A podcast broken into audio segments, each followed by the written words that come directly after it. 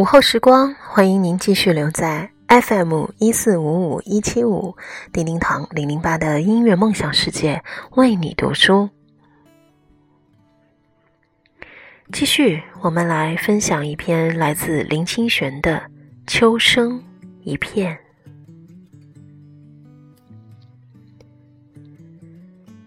生活在都市的人，越来越不了解季节了。我们不能像在儿时的乡下，看到满地野花怒放，而嗅到春风的讯息；也不能在夜里的庭院，看挥扇乘凉的老人，感受到夏夜的乐趣；更不能在东北季风来临前，做最后一次出海航行捕鱼，而知道秋季将近。都市就是这样的。夏夜里，我们坐在冷气房子里，远望着落地窗外的明星。记忆是秋天冬寒的时候，我们走过聚集的花市，还以为春天正盛。然后我们慢慢迷惑了。迷失了，季节对我们已失去了意义，因为在都市里的工作是没有季节的。前几天，一位朋友来访，兴冲冲的告诉我：“秋天到了，你知不知道？”他突来的问话使我大吃一惊，后来打听清楚才知道，他秋天的讯息。来自于市场。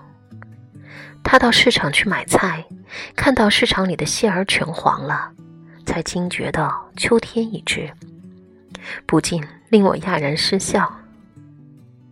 对春江水暖鸭先知的鸭子来说，要是知道人是从市场知道秋天，恐怕也要笑一笑吧。古人又是怎么知道秋天的呢？我记得宋朝的词人蒋捷写过一首《声声慢》，题名就是秋声。黄花深巷，红叶低窗，凄凉一片秋声。斗雨声来，中间夹带风声，疏疏二十五点，立桥门。不锁更深，故人远，问谁摇玉佩？檐底铃声，才叫声吹月堕，剑帘引马动。四起家声，闪烁灵灯，灯前尚有真声。知他宿愁到晓，岁浓浓，多少穷生，诉未了，把一半。分与雁声。这首词很短，但用了十个生字，在宋朝被起的词人里也是罕见的。蒋捷用了风声、雨声、更声、铃声、家声、真声、穷声、雁声来形容秋天的到来，真是令人感受到一个有节奏的秋天呢。中国过去的文学作品里都有着十分强烈的季节感，可惜这种季节的感应已经慢慢在流失了。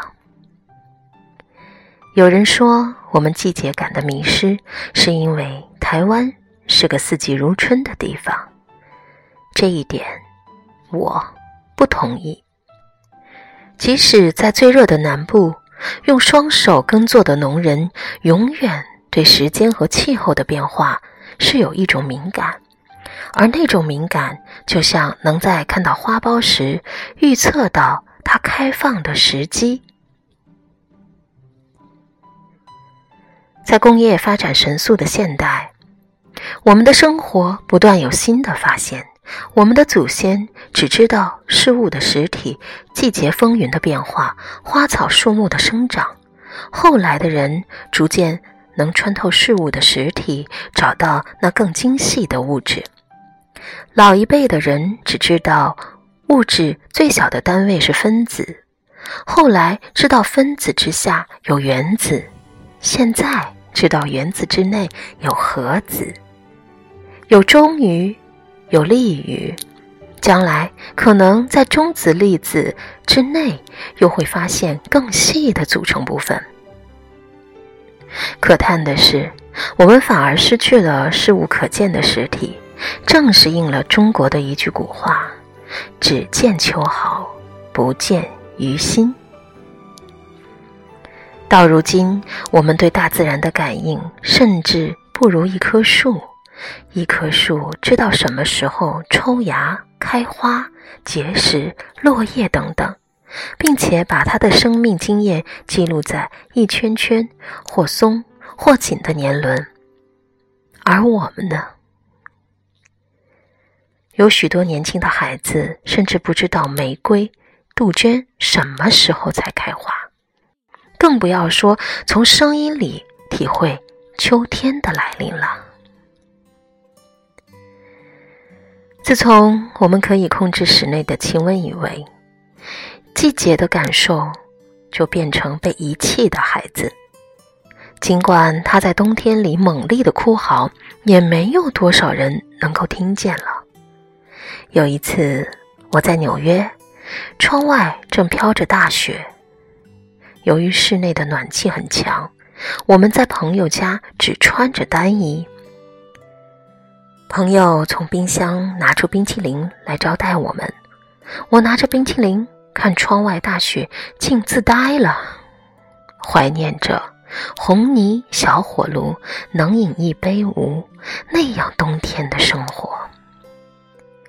那时季节的孩子在窗外叹，我仿佛看见他逆着足走入了远方的树林。由于人在室内改变了自然，我们就不容易明白冬天午后的阳光有多么可爱，也不容易体知夏夜庭院静听蟋蟀鸣唱、任凉风吹拂的快意了。因为温室栽培，我们四季都有玫瑰花，但我们就不能亲切知道春天玫瑰是多么的美。我们四季都有杜鹃可赏。也就不知道杜鹃血一样的花是如何动了人。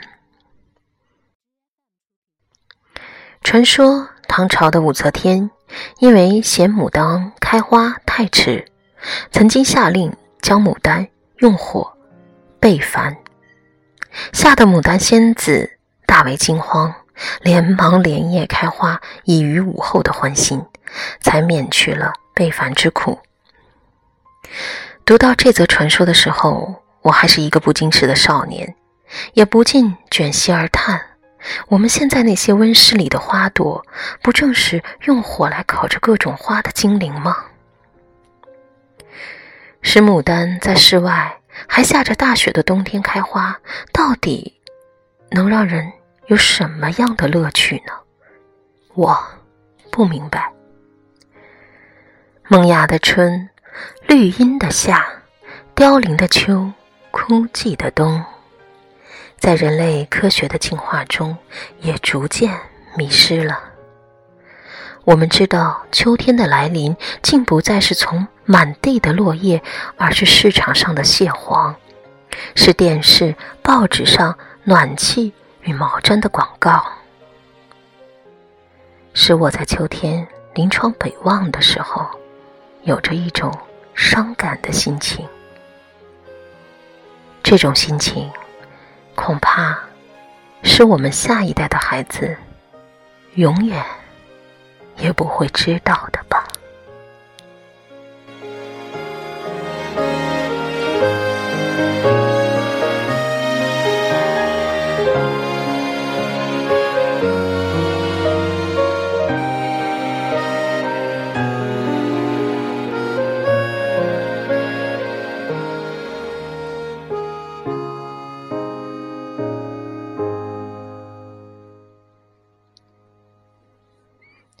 友们，感谢您继续关注叮叮堂零零八的音乐梦想世界，为你读书。FM 一四五五一七五，叮叮堂零零八，永远守候你的到来。我们下期再见。